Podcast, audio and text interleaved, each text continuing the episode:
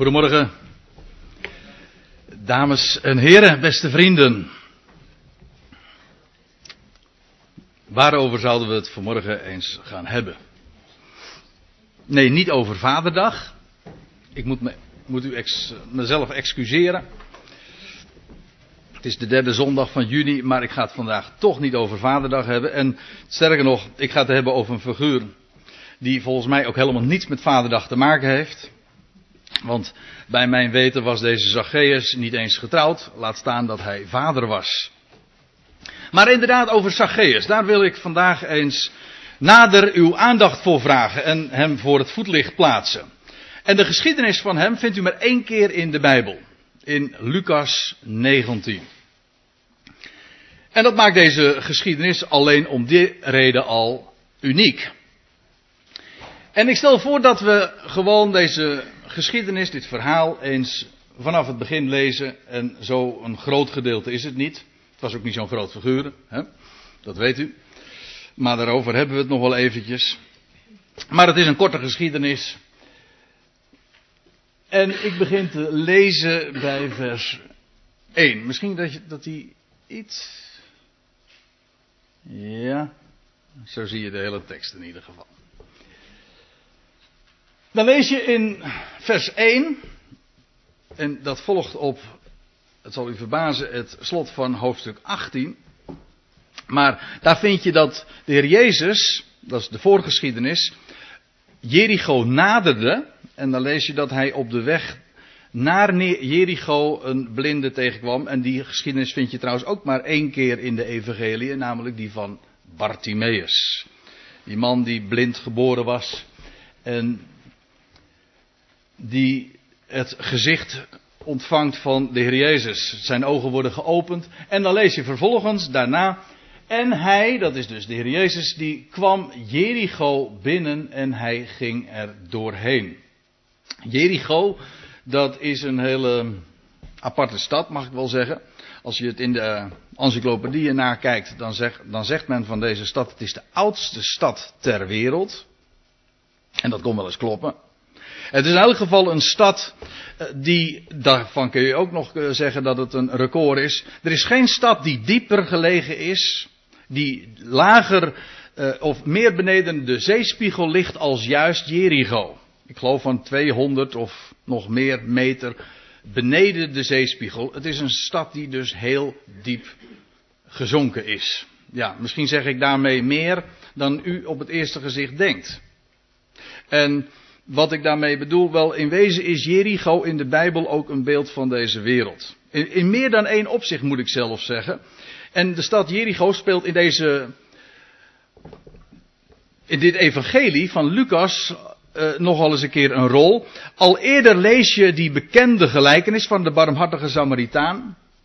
En wat lees je ook alweer van die man die op reis was van Jeruzalem. En daar staat er, hij daalde af van Jeruzalem. Jeruzalem lag erg hoog. Of erg hoog in ieder geval, uh, ver boven de zeespiegel. En, en die man die daalde af van Jeruzalem naar Jericho. Jeri waarbij Jeruzalem staat voor de stad van de grote koning. De stad van het koninkrijk. Maar Jericho is die stad die heel diep gelegen is. Die heel diep gezonken is. Een beeld van deze wereld. Eigenlijk kan ik het nog anders zeggen. Het is een stad die in de nabijheid lag van de dood. Want dat was een ja, wij horen de laatste weken erg veel over de poel des doods. Maar eigenlijk dat dal waar het in lag, dat was een dal des doods.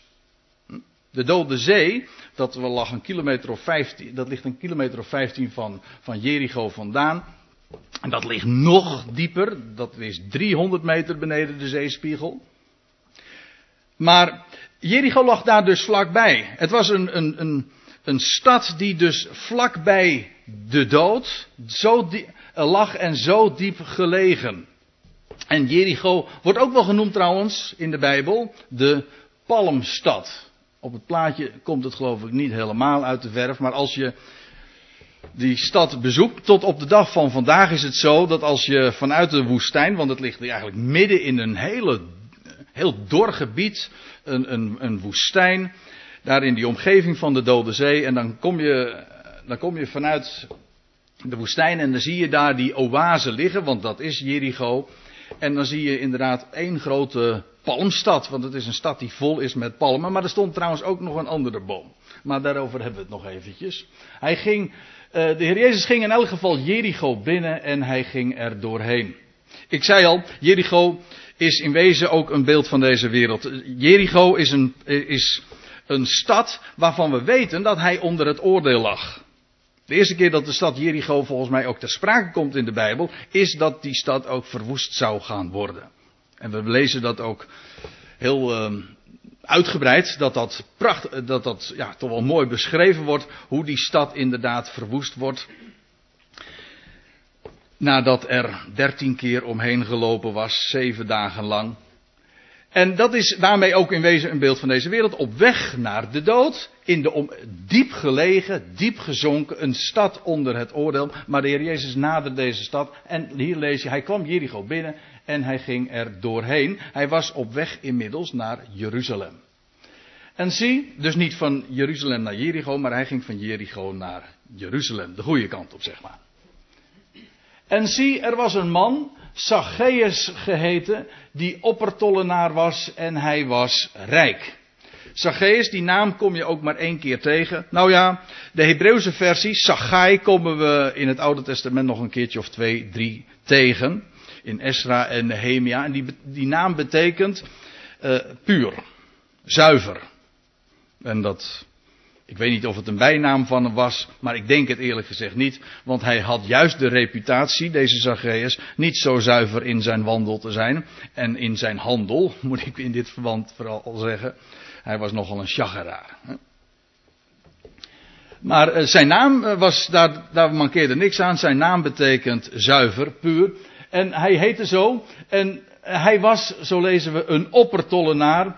En hij was bovendien rijk. Dat was meestal het geval met tollenaren. Kijk, een tollenaar, ik heb het eens eventjes uh, nog wat nagezocht. In de, in de encyclopedie. En tegenwoordig is dat allemaal zo makkelijk, want je hoeft helemaal niets meer zo'n hele rij boeken uit je kast te halen of, of op te zoeken. Je, je tikt dat eventjes in op Google en je gaat naar, naar die vrije encyclopedie van Wikipedia. En toen vond ik dit. Ik zal het eventjes voorlezen. Uh, de vergunning om tol te heffen, dus om, om een, een, tolkantoor te openen, ging meestal naar de hoogste bieder. Dat is heel opmerkelijk. Het kwam er eigenlijk op neer dat dat hele belastingapparaat, dat was uh, ook, uh, dat, zoals wij dat zouden noemen, dat lag helemaal, was aan de marktwerking overgelaten. Aan de vrije markt. En zo'n belastingkantoor werd overgedragen dus de vergunning er werd toegekend door de Romeinse bezetter, want dat was de situatie werd eh, toegekend aan de hoogste bieder. En de tollenaar garandeerde een bepaald bedrag voor de Romeinse staatskas.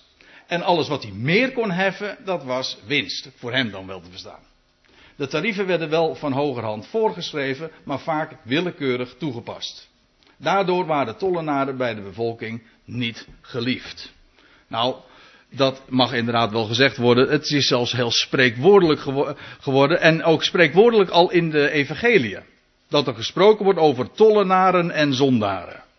Of hoeren en tollenaren. Ze worden allemaal op één hoop gegooid. Tollenaren, dat waren mensen die niet deugden. Dat was, je kunt niet zomaar zeggen dat waren belastingambtenaren, want dat, ik weet niet uh, wat u allemaal van beroep bent. Uh, maar dat zou, uh, daar zou ik u natuurlijk ernstig mee tekort doen, als er hier een belastingambtenaar zou zitten. Maar het was ook namelijk anders. Het was, het was een beroep waarbij uh, er heel veel, ik zei al, gesjaggerd en ge, oneerlijk gehandeld werd. En die reputatie hadden ze dan al om. In elk geval, deze Zacchaeus was zelfs een oppertollenaar. Een, een toppositie had hij daarin dus. En hij was rijk. We komen al eerder een. We zullen dat straks nog wat nader bezien. Maar we eerder in het Lucas-evangelie, sterker nog, een hoofdstuk eerder, dit is Lucas 19, maar in Lucas 18 komen we ook een, een man tegen, een rijke jongeling, en daarvan lees je ook al dat hij zeer rijk was. En ik wil straks ook laten zien hoe groot het contrast is tussen deze rijke jongeling aan de ene kant en Zacchaeus aan de andere kant. Beide zijn ze rijk, maar moet eens opletten wat, wat het verschil tussen die beiden is. We gaan gewoon nog even verder in de geschiedenis. Dan staat er in vers 3. En hij trachtte dat is dus, te zien wie Jezus was. Letterlijk staat er wie de Jezus was. Het, het idee is eigenlijk van, hij wist helemaal niet wie die Jezus, waar iedereen het kennelijk over had en waar, waar een hele mensenmenigte omheen verzameld was, want dat staat er ook, hè? hij trachtte te zien wie de Jezus was en slaagde er niet in vanwege de schade, want hij was klein van gestalte. De schade die om, eh, om Jezus heen waren, dat was, eh, die om Jezus heen gegroepeerd waren, dat was de schade die ook op weg was naar Jeruzalem. Want Jezus was in wezen op pelgrimstocht. Het was natuurlijk ook vlak voor zijn laatste tocht naar Jeruzalem. Naar het, maar het was voor het feest van Pascha. Het was het feest dat, waar, het was dat feest dat de Heer Jezus daadwerkelijk ook overgeleverd zou worden om gekruisigd te worden. Maar dit was een pelgrimstocht en de mensen waren allemaal vanwege het Pascha op weg naar Jeruzalem. Vandaar ook die, die grote mensenmenigte. In elk geval, die was allemaal uh, verzameld rondom Jezus, zodat uh, Zacchaeus, die klein van stuk was, en niet kon zien wie die Jezus was. Hij probeerde het te zien, maar het lukte niet, want ja, die man die was klein. En ook dat zal wel meer zeggen dan alleen maar iets over zijn postuur, denk ik dan. als ik het anders zeg, iedereen keek op Zacchaeus neer. Als ik het zo zeg, dan voelt u meteen al dat deze Zacchaeus eigenlijk ook iemand was die niet alleen klein van postuur was, klein van gestalte zoals we dat hier lezen, maar hij was ook iemand Letter, letterlijk, maar, dus ook, maar ook figuurlijk iemand waar de mensen op neerkeken. Maar Zacchaeus was een slim man, dus die wat deed hij? Nou, dat staat in vers 4. En hij liep hard vooruit, in de Statenvertaling staat, en vooruitlopende, maar het, staat echt, hij rende. Zacchaeus rende vooruit en hij klom in een wilde vijgenboom om hem te zien, want hij zou daar langs komen. Dat wil zeggen, Zacchaeus wist welke route Jezus zou nemen. Door Jericho. En hij ging hard vooruit lopen. En hij klom daar in een wilde vijgenboom. Want ik zei al, weliswaar was eh, Jericho de stad. Die genoemd werd de Palmstad. Bekend om zijn vele palmbomen. Maar niettemin, daar stond ook nog een wilde vijgenboom. Geen gewone vijgenboom, maar een wilde vijgenboom. Vijgenbomen spelen trouwens in de Bijbel nog eens een rol. Hè? Want waar is de, de vijgenboom in het algemeen nu een beeld van?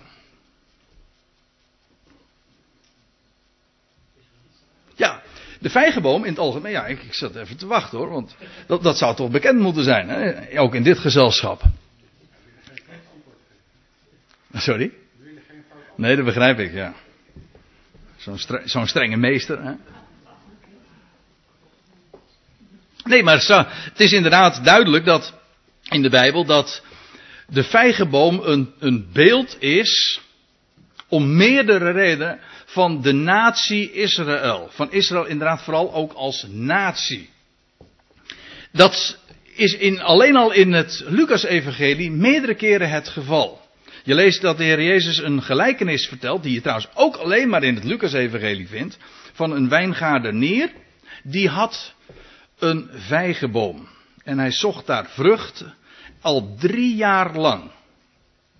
En daarmee verwijst de Heer Jezus zelf naar de bediening die hij had gehad gedurende drie jaar. Hij zocht naar, naar vrucht onder Israël, de natie Israël, en hij vond het niet. En toen zei hij van hak die boom maar om, maar dan krijgt die boom nog een jaar respijt. Dus er wordt het, een vierde jaar wordt er aan toegevoegd. Maar ook daar is die vijgenboom een type van Israël. Israël die trouwens uitgebeeld wordt als verschillende vruchtbomen, als een olijfboom ook. Als een wijnstok. Ja, niet de ware wijnstok, want dan, eh, dan hebben we het over iemand anders. De ware wijnstok is de Heer Jezus Christus. Maar de wijnstok, in het, eh, in het boek Jezaja bijvoorbeeld, meerdere keren, is, de, is een type, een beeld van, van het volk van Israël. Maar de vijgenboom ook. Het is zelfs zo dat de vijgenboom een uitbeelding is van Israël, die ook weer herst, dat hersteld zal worden. Je leest in, in Matthäus 24 dat de Heer Jezus vertelt over de dingen die zullen gaan gebeuren in de toekomst.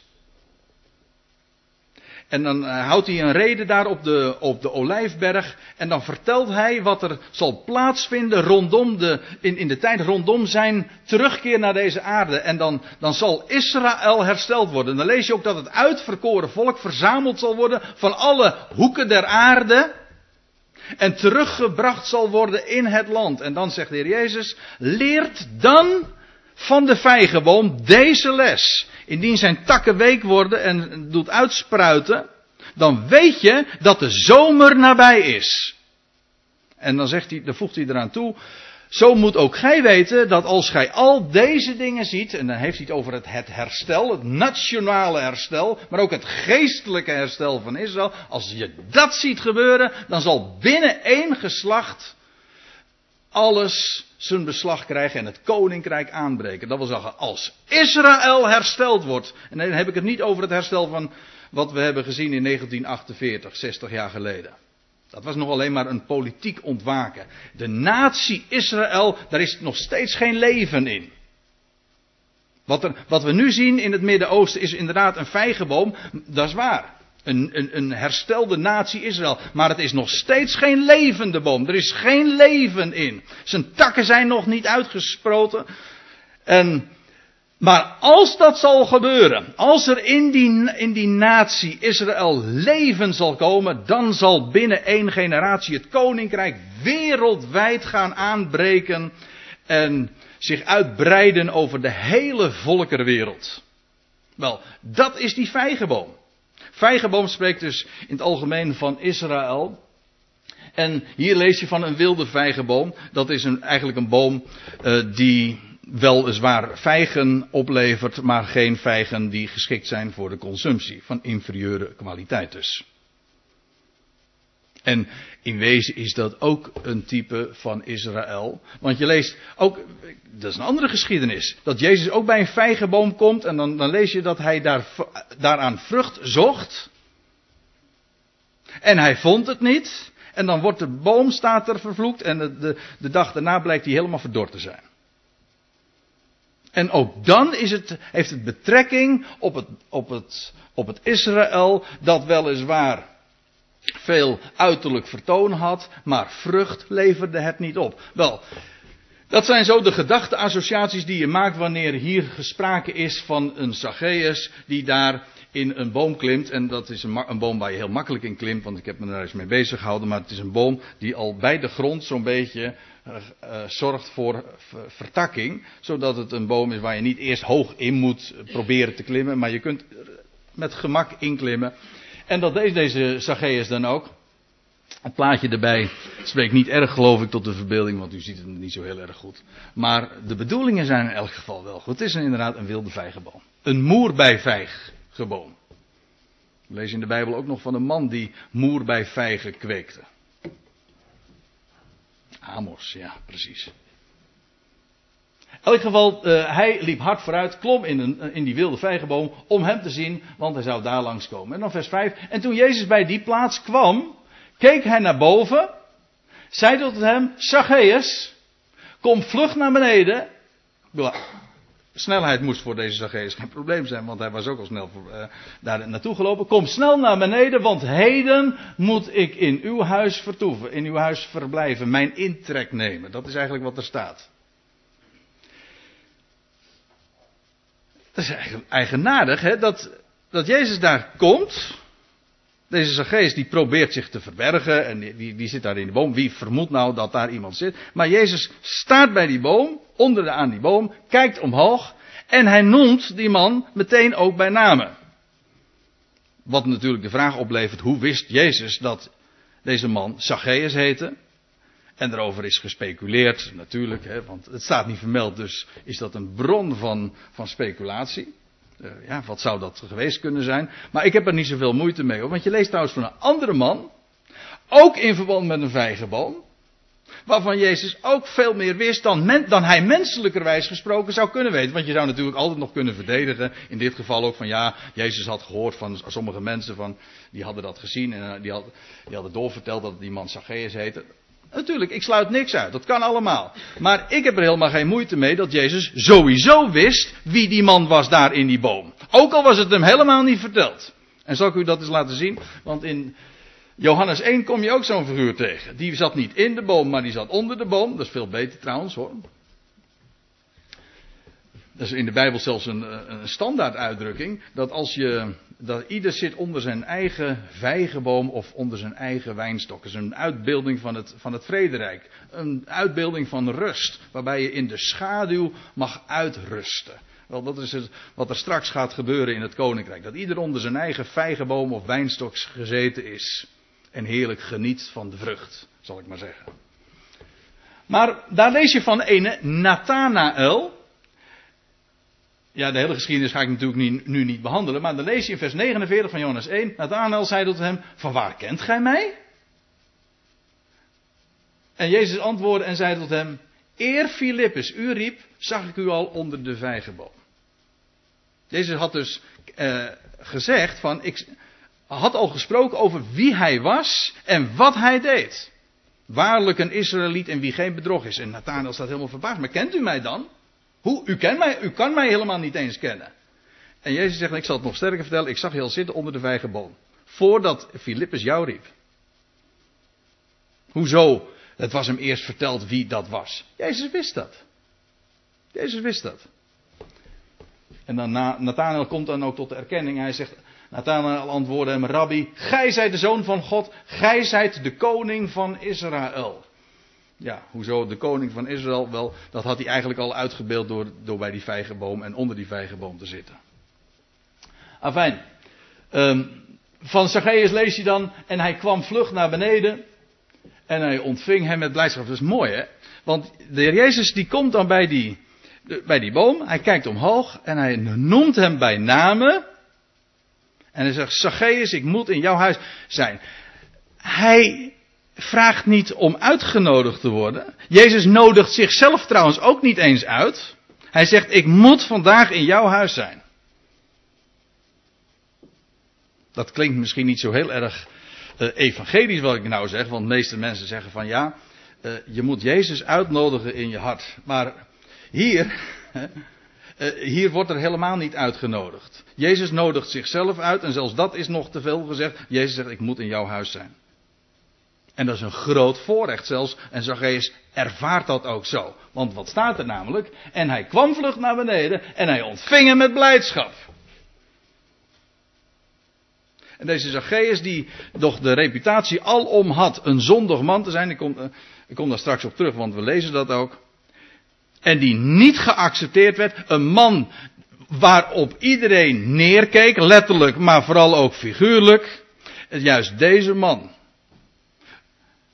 Jezus kent hem. En plukt hem dus als het ware gewoon zo uit de boom. Ja, wat, wat groeit er in een vijgenboom? Hm. Ja, een tollenaar bijvoorbeeld. Hij kwam vlug naar beneden en hij ontving hem met blijdschap. En dan staat er, en toen zij, dat is die schade, het zagen, morden zij alle en zeiden, hij is bij een zondig man binnengegaan, binnengegaan om zijn intrek te nemen. Dat konden ze niet zetten. Die hele schade, die is dus aan het mopperen om dit loutere feit. Het was al veel eerder trouwens gebeurd. al, om, bij meerdere gelegenheden lees je al dat Jezus hierop werd aangesproken en op aangevallen. We lezen daarover in Lucas 5. We blijven dus gewoon niet vanavond, maar vanmorgen, uh, wat in dat Lucas-evangelie hangen. Daar staat er in Lucas 5 en in vers 30. En de fariseeën en hun schriftgeleerden, die morden, hetzelfde woord, tegen zijn discipelen en ze zeiden, waarom eet en drinkt gij met tollenaren en zondaren? Ziet u, tollenaren zijn gewoon zondaren. Die mensen die deugen niet. In hun ogen, en trouwens Jezus spreekt dat ook helemaal niet tegen, want moet u eens opletten wat het antwoord is. En Jezus antwoordde en zei tot hen, zij die gezond zijn, die hebben geen geneesheer nodig, maar zij die ziek zijn. Ik ben niet gekomen om rechtvaardigen te roepen, maar zondaren. Maar hier in deze laatste zin trouwens ook nog heel wat ironie zit. Ik ben niet gekomen om rechtvaardigen te roepen of mensen die zichzelf rechtvaardig vinden. Want dat is het eigenlijk.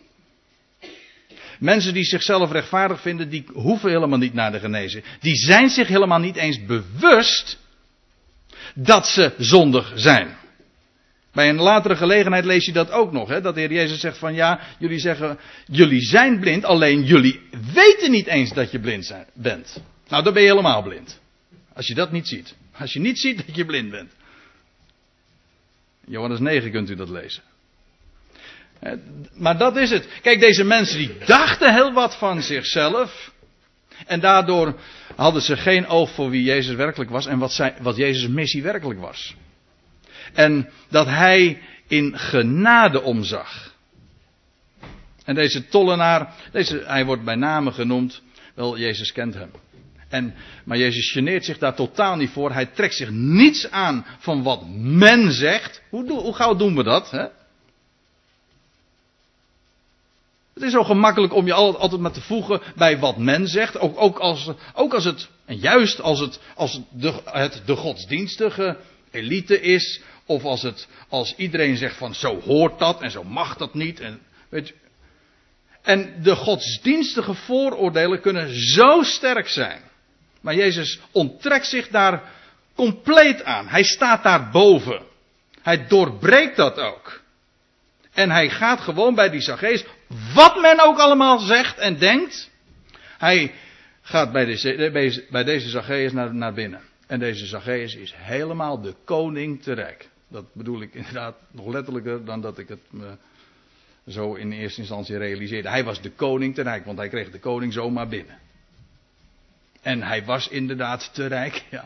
ja, hij was de koning te rijk. En dan staat er in vers 8. Maar Zacchaeus ging staan. Hij, want hij ziet dat morren en hij, hij, hij hoorde dat. Zacchaeus ging staan en hij zeide tot de Heer: Zie de helft van mijn bezit, Heer, geef ik de armen en indien ik iemand iets heb afgeperst, vergoed ik het viervoudig.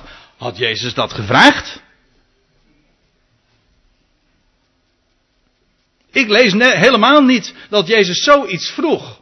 Het enige wat Jezus had gezegd, ik, ik moet in jouw huis zijn vandaag. En Zacchaeus, die zich ervan bewust was dat hij een zondig man was, dat blijkt ook hier wel. Hij zegt van, indien ik iemand iets heb afgepest, vergoed ik het viervoudig.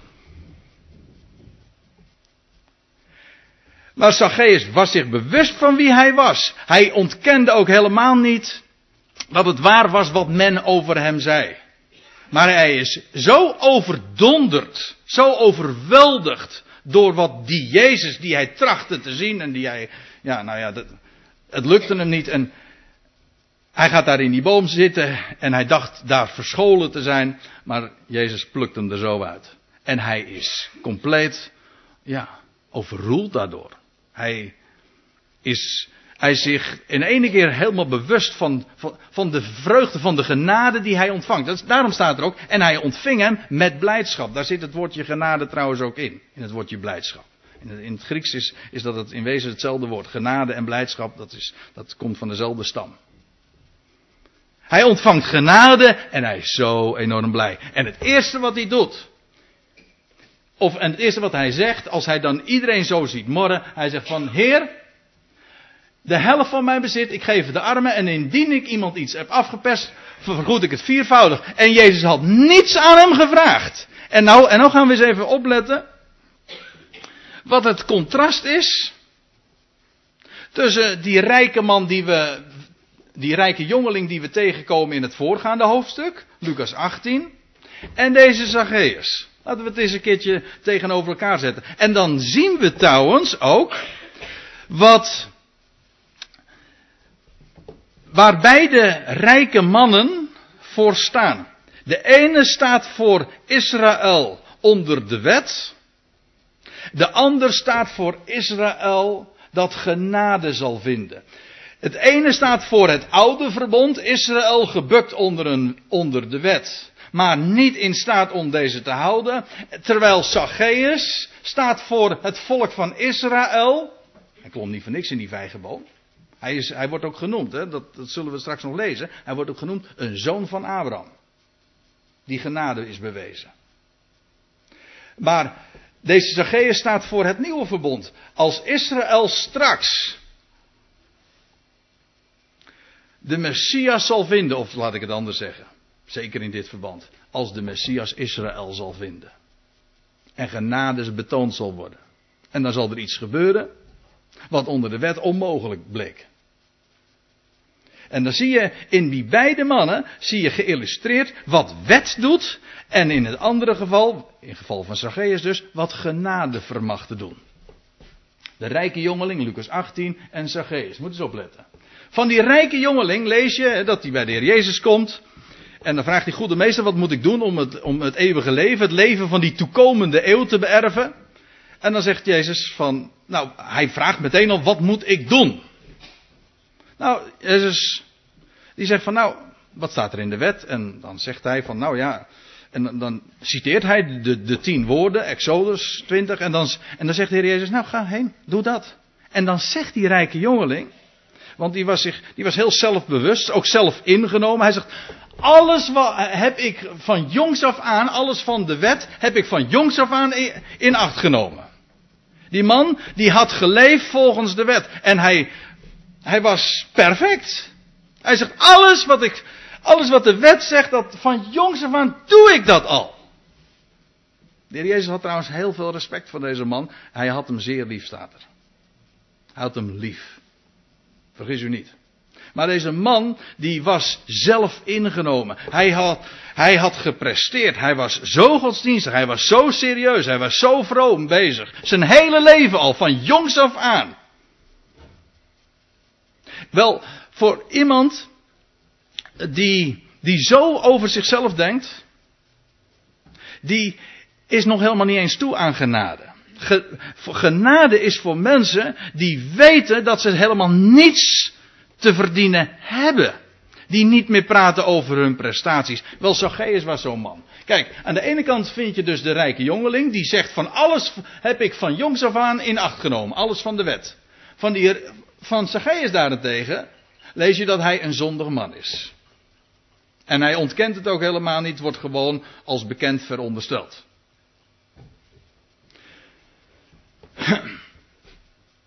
Tegen de rijke jongeling wordt gezegd.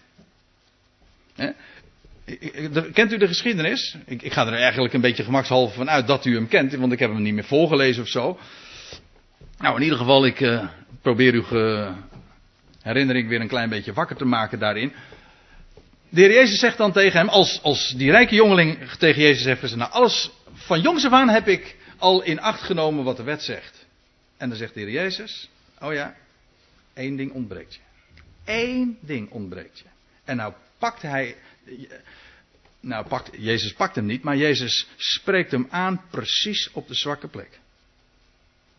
En dat is zijn bezit. Want je leest, hij was zeer rijk. Hij, pakt, hij, hij spreekt hem aan op dat wat nu juist bij hem ontbrak.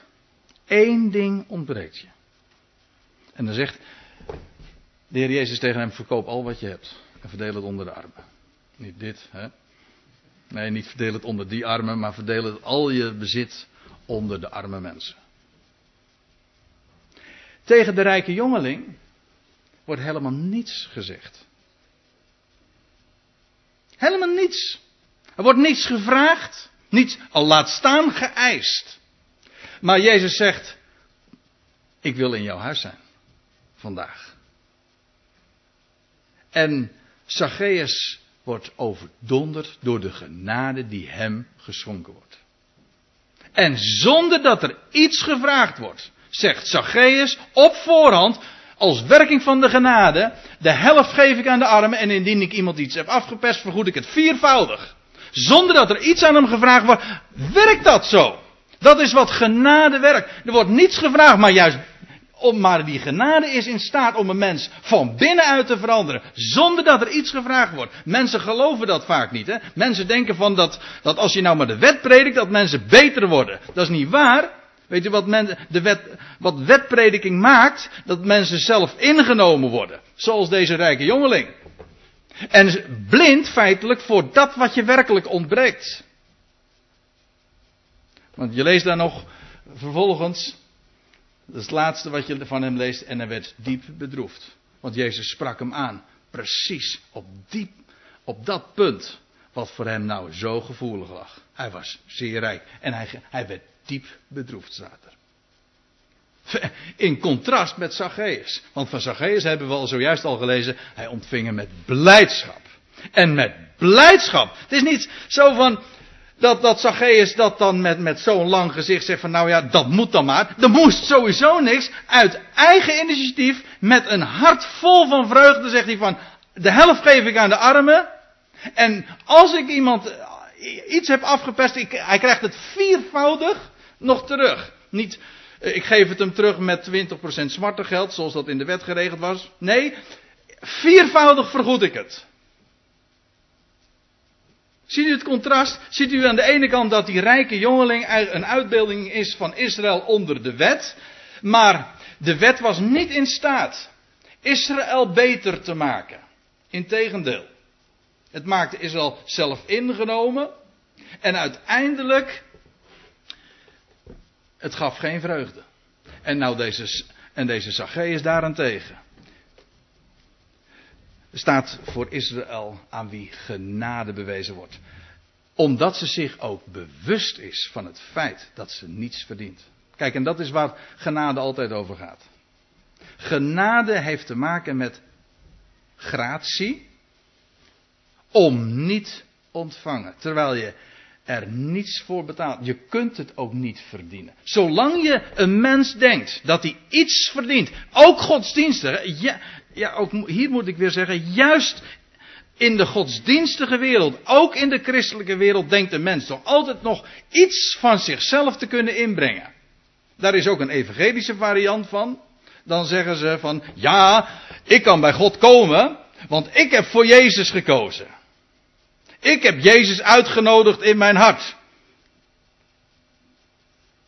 Dan, dan boog je nog op eigen prestatie.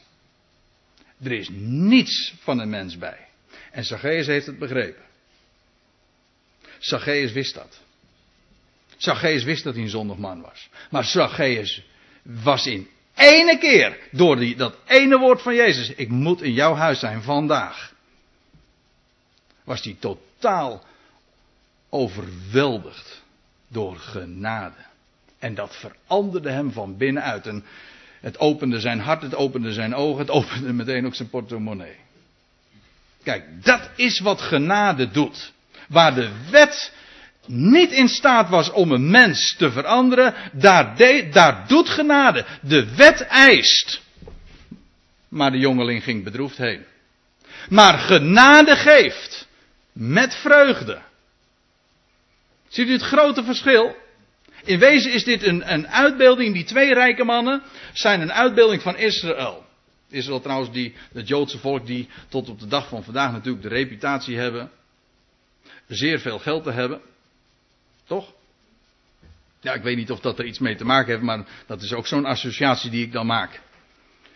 Het is zelfs zo dat uh, ik heb nog niet zo heel erg lang gelezen, geleden nog iets daarover gelezen. Over het, het vermogen dat Joodse mensen hebben. In de Verenigde Staten is 1 op de 200 mensen een Jood. Maar 10% van het kapitaal is in Joodse handen. Dus dat betekent dat de gemiddelde Jood 20 keer meer geld heeft dan, dan, zijn mede-Amerikaanse burgers. Dus ze zijn zeer rijk. Maar als de ogen open gaan. Als de ogen open gaan voor wie de Messias is. Dan, en ze overweldigd worden door genade, dan, gaan, dan gaat de rijkdom die ze hebben, en dan heb ik het niet eens meer over trouwens de financiële rijkdom, maar over de rijkdom die hen van Gods wegen ook is gegeven. En wat is die rijkdom anders dan in de eerste plaats het woord van God? Dat is de echte rijkdom. Hunner zijn de woorden Gods toevertrouwd. En dat zullen ze dan ook gaan uitdelen. Rijkelijk. En dan gaan ze alle mensen rijk maken. De hele volkerenwereld wordt rijk gemaakt via het kanaal van Zacchaeus, als u begrijpt wat ik bedoel. Die man daar in die vijgenboom. En dan lees je vers 9 nog. En Jezus zei tot hem: Heden is aan dit huis redding geschonken. Ja, omdat ook deze een zoon van Abraham is. Dan zie je trouwens ook weer dat hij heel uitdrukkelijk ook die genade bewezen is. Hij is een, Kijk, de Heer Jezus was gekomen tot het. En uitsluitend gezonden in zijn bediening hier op aarde. Dat wordt heel vaak vergeten. Maar de Heer Jezus was gezonden hier op aarde. tot het huis van Israël. De Heer Jezus zegt het ook. Ik ben slechts gezonden tot de verloren schapen van het huis Israëls.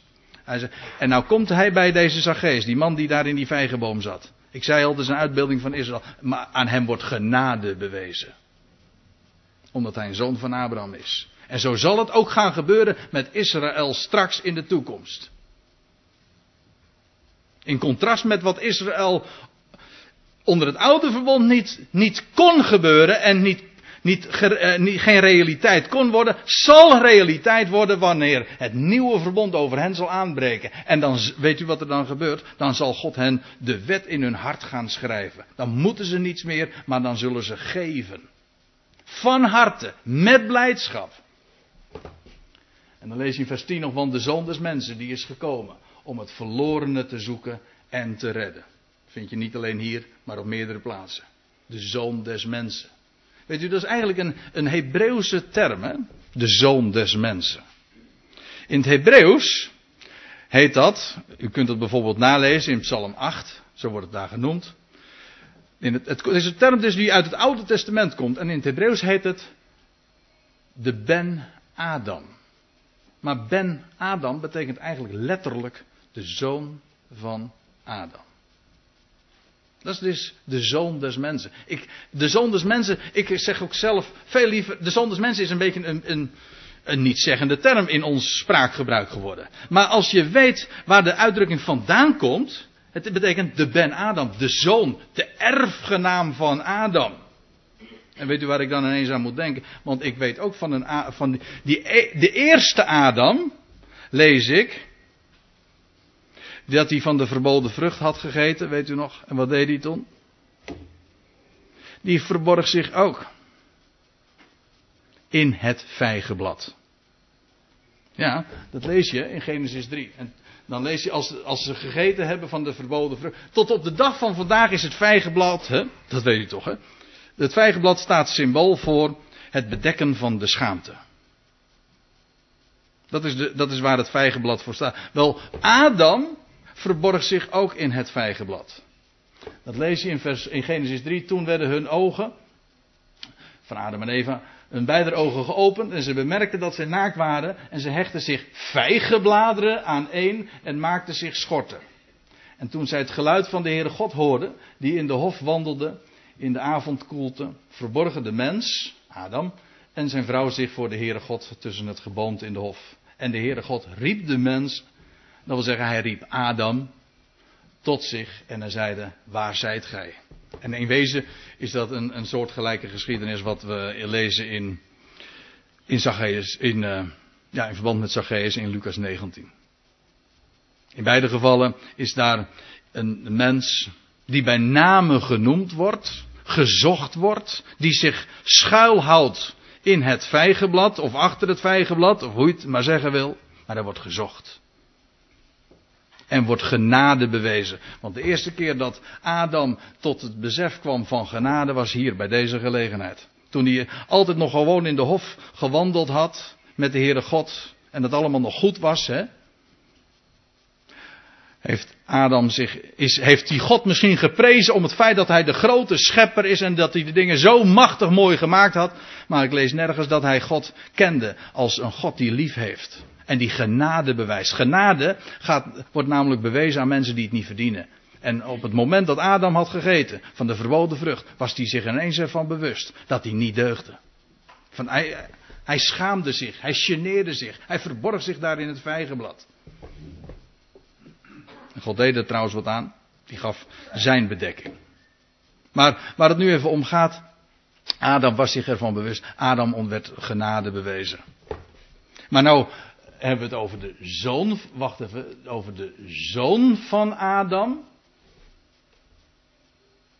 De zoon van Adam, die is gekomen, de erfgenaam, hij is gekomen. Waarom is die gekomen? Wel om het verlorene te zoeken en te redden. En denkt u dat het hem lukt of denkt u dat het hem niet lukt? Vraagt hij eerst aan de mens of of die mag komen. Nee, hij zegt, ik moet in jouw huis zijn vandaag. En het gebeurt. En een mens wordt, als, je, als een mens geroepen wordt, dan is het God zelf die je, je ogen opent, je hart opent en hij overweldigt je met zijn genade. En dan is er niets meer waar een mens zich op kan bogen. Dan zijn het helemaal geen prestaties meer. Het is puur genade. Alles, het loutere feit dat je Hem mag kennen, is ook niet iets omdat je Hem uitgenodigd hebt, of omdat je gekozen hebt voor Jezus. Dat is in wezen allemaal godsdienstige eigenwaan. Hij heeft je ogen geopend. Hij heeft je hart aangeraakt. Als je dat tenminste kunt en mag zeggen. Maar zolang je denkt in termen van dat jij, jij iets doet of iets gedaan hebt, dan ben je nog steeds bezig met godsdienst. Of nog anders gezegd met vijgenbladeren maken. Hm? Om je schaamte te bedekken. Maar de Heer Jezus, de zoon van Adam, anders dan Adam, die moest gezocht worden, die was verloren. Maar de zoon van Adam, die is gekomen om dat wat verloren was, want de eigenaar is zijn schepping kwijt, hè? u weet het toch. Het verloren, waarom, waarom is het zo erg om verloren te zijn? En dan zeggen de mensen, ja, het is, dat is voor, het verlorene erg. Nee! Nee, dat is niet het punt. Ik zeg niet dat het niet erg is voor het verloren om verloren te zijn, maar het, de tragiek is gelegen bij de eigenaar die iets kwijt is. Die is de verliezer. De, onze God is de verliezer als zijn schepselen. Als de mensheid verloren is, is hij de verliezer. Zoals die herder de verliezer was toen zijn schaapje verloren was. En waar, wat ging die herder toen doen? Hij ging het zoeken. En hoe lang zocht hij het? Totdat het avond was en toen kon hij het niet meer zien en toen zei hij, nou laat nou maar zitten. Of ik heb, ik heb nou lang genoeg gezocht en uh, het, is, het is mooi, ik heb toch nog 99 andere schapen of zoiets. Nee, hij ging zoeken tot hij het verlorene gevonden had. Dat is onze Heer die wij kennen. En dat is genade. Niet het verlorene zoekt hem. Dat is godsdienst. Ook al, ook, al staat daar boven of uh, het etiket van evangelisch of christelijk kan me niks schelen, maar het is zo, God, het is zo religieus en zo onbijbels als het maar kan. Het is de zoon van Adam, het is God die door middel van de zoon des mensen het verlorene zoekt en hij neemt voor zijn rekening. En hij zegt, en hij vraagt niet om of een mens hem uitnodigt, hij zegt ik moet in jouw huis zijn vandaag en ik geef jou. En moest kijken wat er verandert. Dan wordt een mens van binnenuit veranderd. En dat vind je hier. Hij is gekomen om het verlorene te zoeken. De Heer Jezus, Johannes 3, vers, ja, vers 16 kent u. Maar kent u vers 17 ook? Want God heeft zijn zoon niet in de wereld gezonden. Opdat hij de wereld veroordelen, maar opdat de wereld gered zou worden door hem. Hij kwam op aarde tot redding der wereld. Hij zoekt het verloren en hij zoekt het net zo lang tot hij het gevonden heeft. Dat is onze God. Ja, ja, dat is onze God. En weet u, dan lees je in. Uh, dat is, uh, nou, dat is, dat is te ver. Ja. Ik wilde nog één vers uh, laten zien. Wat Paulus zegt in 1 Timotheus 1. 1 Timotheus 1, vers 15. Paulus geeft hier een samenvatting van zijn boodschap. Hij zegt, dit is een getrouw woord en alle aanneming waard dat Christus Jezus, de zoon van Adam, hè, dat Christus Jezus in de wereld gekomen is om zondaren te behouden. Dat is zijn missie. Hier op aarde was hij toen hij hier op aarde rondwandelde. Toen was hij slechts gezonden tot het eh, huis Israëls. Maar nu, als Christus Jezus, als de opgestane en verheerlijkte, wel hij is in de wereld gekomen, zegt Paulus, niet alleen voor Israël, maar om de, om, de wereld te redden en om zondaren te behouden. En dan zegt Paulus, onder welke ik een eerste plaats in neem. Dat wil zeggen, als er één een zondaar is, dan ben ik het. Als er hoop is voor deze zondaar, dan is er hoop voor elke zondaar. Dat is de boodschap. Dat is, het, dat is het geweldige van het evangelie. Dat God niets laat afhangen van de mens. Maar hij zegt, ik ben degene die zoekt. En ik zoek en ik vind. En het ganse volk zei. Amen. Goed, ik stel voor dat we met elkaar danken. En we straks nog één lied ter afsluiting.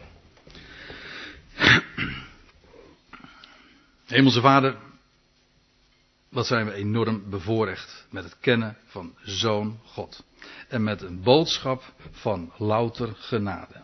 Daarover raken we nooit uitgedacht, nooit uitgesproken ook. En op elke bladzijde van de Bijbel komt het ons tegemoet. Genade. Puur om niet. En hier zo'n geschiedenis, ach het is een heel bekende geschiedenis. En we hebben het misschien al vele malen gehoord. En hoe vaak zal het op de zonderschool ook niet verteld zijn. En toch zit er zoveel onvermoede rijkdom nog in zo'n kort uh, geschiedenis, zo'n klein verhaal verborgen.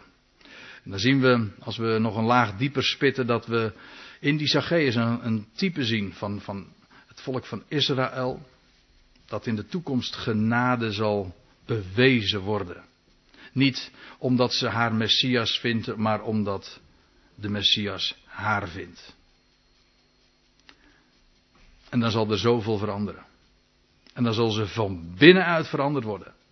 Dan zal ze genade bewezen worden, verblijd worden. Dan zal de rijkdom gaan stromen naar anderen toe. Dat wat ze altijd voor zichzelf gehouden heeft, dat zal dan gaan stromen naar anderen toe. In overvloed. En Heer, we danken u dat dat de werking is van genade. Niet alleen voor Israël straks, maar ook van de werking van genade nu. Daar waar u ons aanraakt. Waar u ons bewust maakt van uw overvloed. En dat u om niet geeft, daar verandert u ons van binnenuit. Dan maakt u ons sowieso blij. En dan maakt u ons ook een gever. Een blijmoedige gever. En dan gaan we uitdelen van onze rijkdom, want we hebben toch genoeg. En u verlaat ons toch niet, u geeft ons toch wat we nodig hebben. En hoe meer wij uitdelen, hoe meer u ook geeft. U, u voorziet in al onze behoeften naar uw rijkdom. En Heer, we danken u dat we zo'n God mogen kennen. En we zijn zo vaak karig bezig. We zijn zo, zitten zo op onze bezitten, bezittingen en onze op dat wat we menen bereikt te hebben, zelf gepresteerd te hebben. En het is allemaal eigen dunk en zelfingenomenheid. En Heer, we danken u dat u in, bij machten bent om onze ogen te openen. Onze hart te openen, alles te openen. En te, gaan, te laten geven. Heer, we danken u dat we in uw woord met zo'n God in aanraking mogen komen. Niet een God die eist. Want daar gaan we onder gebukt. Dat maakt ons alleen maar bedroefd. Maar een God die geeft. Die ons verblijdt. Die een afgevallen wereld, een diep gezonken wereld bezoekt. En genade bewijst. En leven gaat geven. Daarin dat dal van de dood gaat u leven brengen. Ook dat zal, zullen we in de toekomst ook letterlijk gaan zien als daarin dat, dat, de, dat de dode zee een levende zee gaat worden. Maar ook nu is het zo dat u de dood, over, de dood inmiddels overwonnen hebt en ook uiteindelijk de dood teniet zal gaan doen. Heer, we danken u dat u ons die dingen hebt bekendgemaakt, dat we ons daar elke dag in mogen verblijden, dat u ons zo enorm veel geeft. En we danken u dat we niet hoeven te strijden voor de overwinning.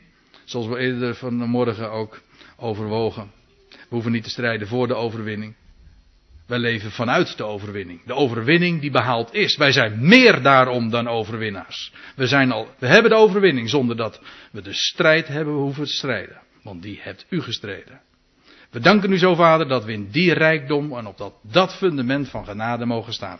En we bevelen ons daarom met vertrouwen ons bij zo'n groot God aan. We danken u dat we voor uw rekening zijn. Amen.